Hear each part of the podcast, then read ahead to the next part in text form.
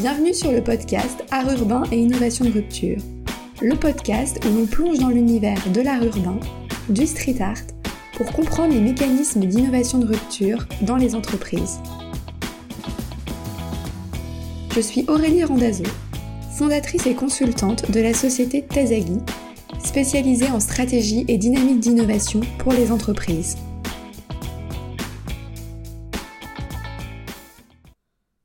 Bonjour à toutes et à tous, ravie de vous retrouver pour l'épisode 3 du podcast Art urbain et innovation de rupture. Dans cet épisode, je vais vous parler de classes de produits et de nouvelles classes de produits. Par classe de produits, je désigne un ensemble de produits ou de services qui sont de même type. Par exemple, la classe de produits voiture ou la classe de produits livres. Et par nouvelle classe de produits, je fais référence à la commercialisation de produits ou de services qui sont très différents de ce qui existe déjà. Par exemple, l'arrivée des premiers smartphones dans les années 90 correspondait à une nouvelle classe de produits, ou plus récemment, les vélos dits en free floating correspondent à une nouvelle classe de produits. Ce sont des vélos en libre service, sans station ni bande d'attache qu'on peut trouver dans plusieurs villes de France depuis 2017. Et plus précisément dans cet épisode, je vais vous parler de la notion de design produit dominant. C'est une notion qui a été développée dans les années 70 par deux chercheurs américains, William J. Abernathy et James M. Utterbach. Cette notion de design produit dominant, elle est intéressante parce qu'elle permet de comprendre les mécanismes d'innovation et de compétition entre les entreprises, sur des marchés existants et sur de nouveaux marchés. Et pour vous en parler, je vous emmène à la découverte d'une forme d'art urbain, le collage de pièces de petite dimension sur les murs des villes. Et on commence cette découverte avec l'univers d'Invader, Invader est un artiste français d'art urbain qui envahit les villes du monde entier de personnages inspirés des premières générations de jeux vidéo, et principalement du jeu Space Invader. Il réalise ses personnages avec des carreaux de mosaïque de différentes couleurs, et les colle sur les murs des villes sans autorisation. L'utilisation des carreaux permet de donner un aspect pixelisé à ses personnages. Pour les créer, il est parti des 4 spécimens du jeu Space Invader et les a remixés pour en créer des milliers de versions. Parfois il s'en éloigne et crée des personnages venant d'autres horizons. Ces pièces en carreaux de mosaïque sont souvent de petite taille, la taille d'un livre, d'une feuille à quatre. Certaines sont plus grandes et peuvent faire un mètre, deux mètres de haut. Votre regard en a sûrement déjà croisé. Elles sont souvent au niveau du premier étage des immeubles, notamment au niveau des panneaux indiquant le nom des rues. Invader a collé à ce jour 3999 pièces dans 79 villes à travers le monde. À Paris, il a notamment collé 1467. C'est la première ville où il a commencé à intervenir en 98 et où il intervient en continu. Chacune de ces pièces est unique et répertoriée. Pour cela, il tient à jour une base de données où figure pour chaque pièce une date de naissance, une localisation et un numéro. En 2014, il développe une application pour smartphone, Flash Invader, qui permet de collectionner virtuellement ses œuvres. L'application est conçue sous forme d'un jeu. Vous baladez dans une ville, vous repérez une pièce d'Invader, vous la prenez en photo. Si l'application authentifie que c'est une œuvre d'Invader, vous gagnez des points et la photo de la pièce est conservée dans votre application. Les mosaïques d'Invader ne sont pas les seules pièces de petite taille que vous pouvez voir collées sur les murs des villes. Par exemple, en vous baladant dans Paris, votre regard peut croiser à plusieurs reprises une tête de serpent, la bouche grande ouverte. Peintes sur un carré en bois d'environ 25 cm de côté, ces têtes de serpent sont parfois rouges, parfois bleues, parfois jaunes. Vous pouvez aussi croiser à Paris des cœurs rouges, surplombés d'une lettre A majuscule peinte en noir. Ces cœurs sont peints sur des supports de petite taille, en bois, en composite ou en miroir. Ils varient en taille, en forme et en couleur. Souvent rouges, vous pouvez aussi en apercevoir des verts ou des multicolores. Les têtes de serpent sont des pièces réalisées et collées par l'artiste français Auré. Il tire son inspiration d'une divinité précolombienne, le serpent à plumes, Quetzalcoatl en aztèque, qu'il a découvert lors de voyage au Mexique. Il colle son premier Quetzalcoatl à Marseille en 2006. Depuis, il en a collé plus de 1500 dans 40 villes à travers la France et le monde. Si vous vous baladez à Marseille, dans le quartier du Panier, vous pouvez notamment en voir un sur la montée des Accoules, au-dessus de la mosaïque d'Invader numérotée Mars 54. La tête de serpent à plumes est blanche sur un fond à bandes multicolores. Auré crée et réalise ses pièces dans son atelier en pensant à ses destinations futures. Puis lors de ses promenades, il les colle sur les murs des villes en s'aidant d'une échelle télescopique. Il colle en général une trentaine de pièces par ville. Les cœurs surplombés d'une lettre A noire sont des pièces de l'artiste A2. Son nom d'artiste, construit de la lettre A suivi du chiffre 2, fait référence aux initiales des mots amour et anarchie. Et ces cœurs font écho au symbole anarchiste constitué d'un A majuscule entouré d'un cercle. Yale colle également dans Paris deux autres types de pièces. D'une part, des portraits de Louise Michel, militante et figure majeure de la commune de Paris. D'autre part, des barbanards, personnages de différentes couleurs en forme de poire, tenant dans leurs mains un A ou un cœur anarchiste. À travers ces collages, A2 souhaite faire connaître positivement le mouvement libertaire parisien. Depuis 2011, Yale a collé 1820 pièces dans Paris, dont 70% sont des cœurs anarchistes. Yale est aussi intervenu à Pierrefonds dans l'Oise et dans le Finistère et prévoit d'intervenir dans d'autres villes de France. Ces artistes, comme Invader, Auré ou A2, qui collent des pièces de petite taille sur les murs des villes, ils sont nombreux, et ils sont en compétition pour une visibilité dans l'espace urbain. Et ça, c'est assez flagrant, quand sur un même pan de mur, vous pouvez voir côte à côte six pièces de six artistes différents. Les entreprises cherchent à gagner des parts de marché, ces artistes d'art urbain cherchent à gagner des parts de visibilité. Et quand on regarde de plus près, on se rend compte que leur projet artistique doit suivre certaines caractéristiques pour gagner en visibilité. On peut en identifier neuf. Le spot, le support, la taille, l'identité visuelle, la répétition, l'unicité, l'expansion, l'illégalité et l'univers.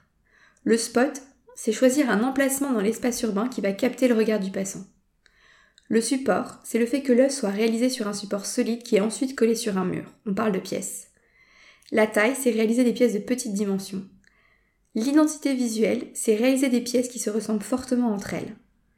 La répétition, c'est coller plusieurs pièces à différents endroits dans une même ville. L'unicité, c'est rendre chaque pièce unique par ses couleurs, ses motifs, sa composition ou sa taille. L'expansion, c'est intervenir dans plusieurs villes, dans plusieurs pays. L'illégalité, c'est coller des pièces sans autorisation dans l'espace urbain. Et l'univers, c'est la réflexion, l'inspiration ou le message dans lesquels s'inscrit le projet artistique. Et l'ensemble de ces caractéristiques, c'est ce que le chercheur James M. Utterbach appelle le design dominant. Alors lui, cette notion de design dominant, il ne l'applique pas à une forme d'art urbain, mais à une classe de produits. Il ne s'intéresse pas aux projets artistiques réalisés par les artistes dans l'espace urbain, mais aux produits et services commercialisés par les entreprises. Le mot design, il l'utilise dans un sens large, comme l'ensemble des éléments qui peuvent caractériser un produit ou un service. Et dans une classe de produits, il définit le design dominant comme le design qui obtient la reconnaissance du marché, celui auquel les concurrents et les innovateurs doivent se conformer s'ils souhaitent obtenir des parts significatives de marché. Autrement dit, si une entreprise veut se positionner sur une classe de produits, elle doit suivre le design dominant pour être compétitive. Concrètement, le design dominant prend la forme d'un ensemble de caractéristiques que l'on s'attend à trouver dans un type de produit.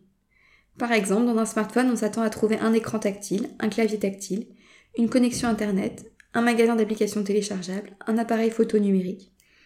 Et c'est implicite que tout smartphone possède ces caractéristiques.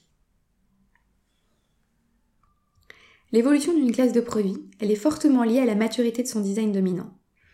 Et cette évolution, en général, elle suit quatre phases. Une phase d'émergence, une phase de consolidation, une phase de stabilité et une phase de rupture.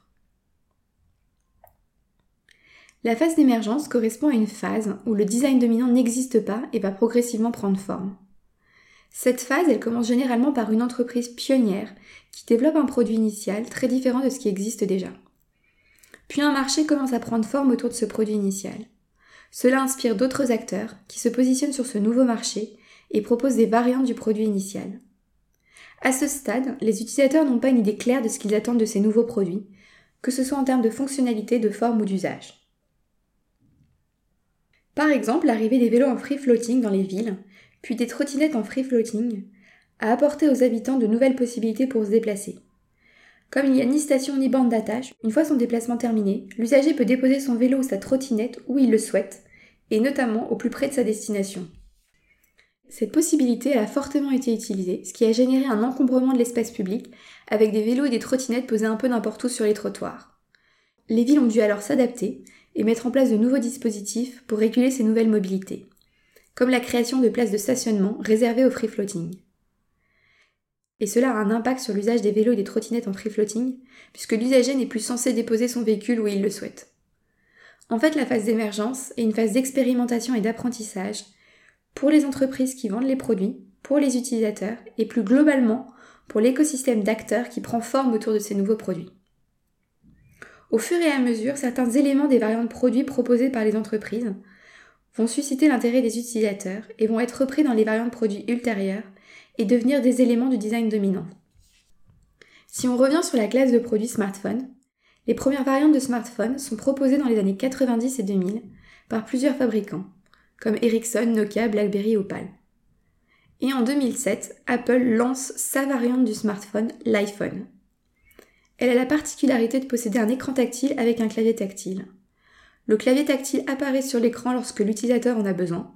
C'est un élément nouveau dans l'interface utilisateur par rapport aux variantes précédentes de smartphones, qui elles sont équipées d'un écran d'une part et d'un clavier mécanique d'autre part. L'écran tactile avec clavier tactile va être repris dans les variantes de smartphones ultérieures et devenir une composante du design dominant du smartphone. Finalement, dans cette phase d'émergence, l'enjeu pour les entreprises est de trouver le design dominant. Et elles sont en compétition pour le trouver, car celles qui le trouvent en premier gagnent un avantage pour la suite. Mais c'est une compétition un peu particulière, parce qu'elles recherchent la même chose, et elles ont un intérêt commun à le trouver rapidement, et à construire un écosystème solide autour de la nouvelle classe de produits.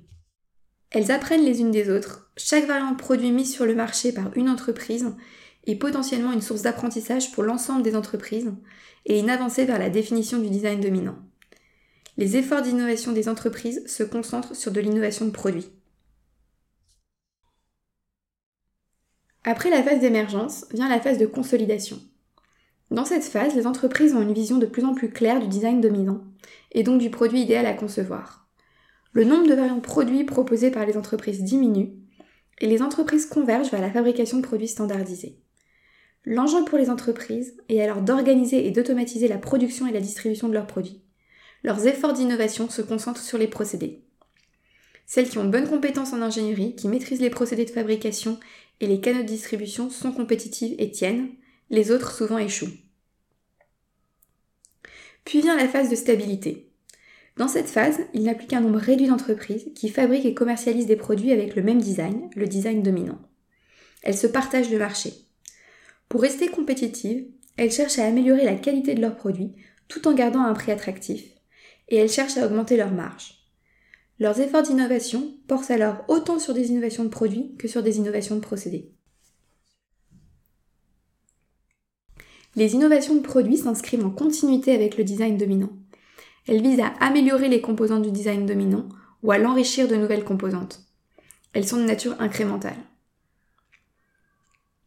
Si on est un artiste ou une artiste avec un projet d'art urbain de type collage de petites pièces, on peut essayer de se différencier de ses concurrents en collant des pièces dans plus en plus de villes et de pays, donc en devenant meilleur sur la composante expansion du design dominant.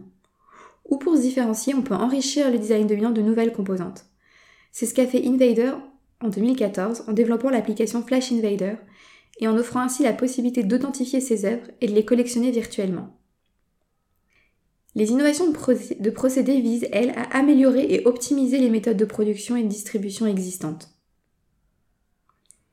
Dans la phase de stabilité, les barrières à l'entrée sont élevées, c'est difficile pour un nouvel entrant de prendre sa place. Les entreprises qui rentrent sur le marché doivent suivre le design dominant pour espérer gagner des parts significatives de marché.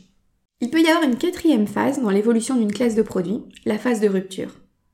C'est une phase où le design dominant est perturbé par l'émergence de nouveaux produits. Ces nouveaux produits présentent des modifications fortes par rapport au design dominant. Si on regarde les offres de vélos en libre service, on en trouve dans une trentaine d'agglomérations françaises. Dans le design dominant, on trouve notamment deux éléments. Des stations réparties dans la ville où les vélos sont récupérés et déposés. Et dans chaque station, des bandes d'attache où les vélos sont attachés et détachés. Dans les offres de vélos en free floating, ces deux éléments ont été supprimés. Pas de station ni de bande d'attache. Il y a une rupture par rapport au design dominant de la classe de produits vélo en libre service. En fait, la phase de rupture d'une classe de produits correspond à la phase d'émergence d'une nouvelle classe de produits. La rupture dans les designs dominants, on la retrouve souvent à un niveau sémantique, dans la dénomination des nouvelles classes de produits. Vélo, vélo en libre service, vélo en free floating.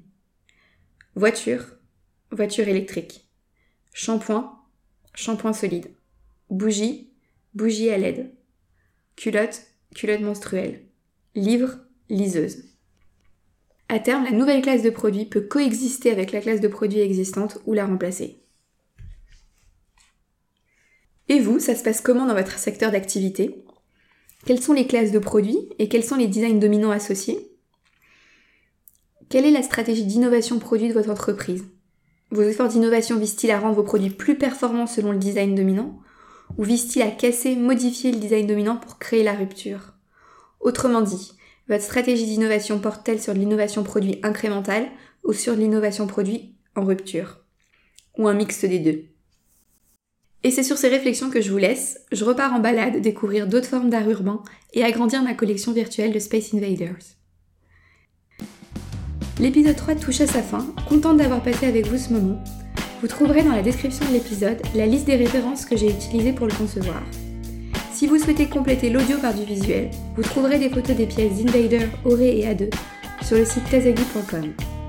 Pour être informé de la sortie du prochain épisode, vous pouvez suivre la page entreprise Tazagi sur LinkedIn ou laisser votre email sur le site tazagi.com dans la rubrique podcast. Je vous dis à bientôt pour un nouvel épisode.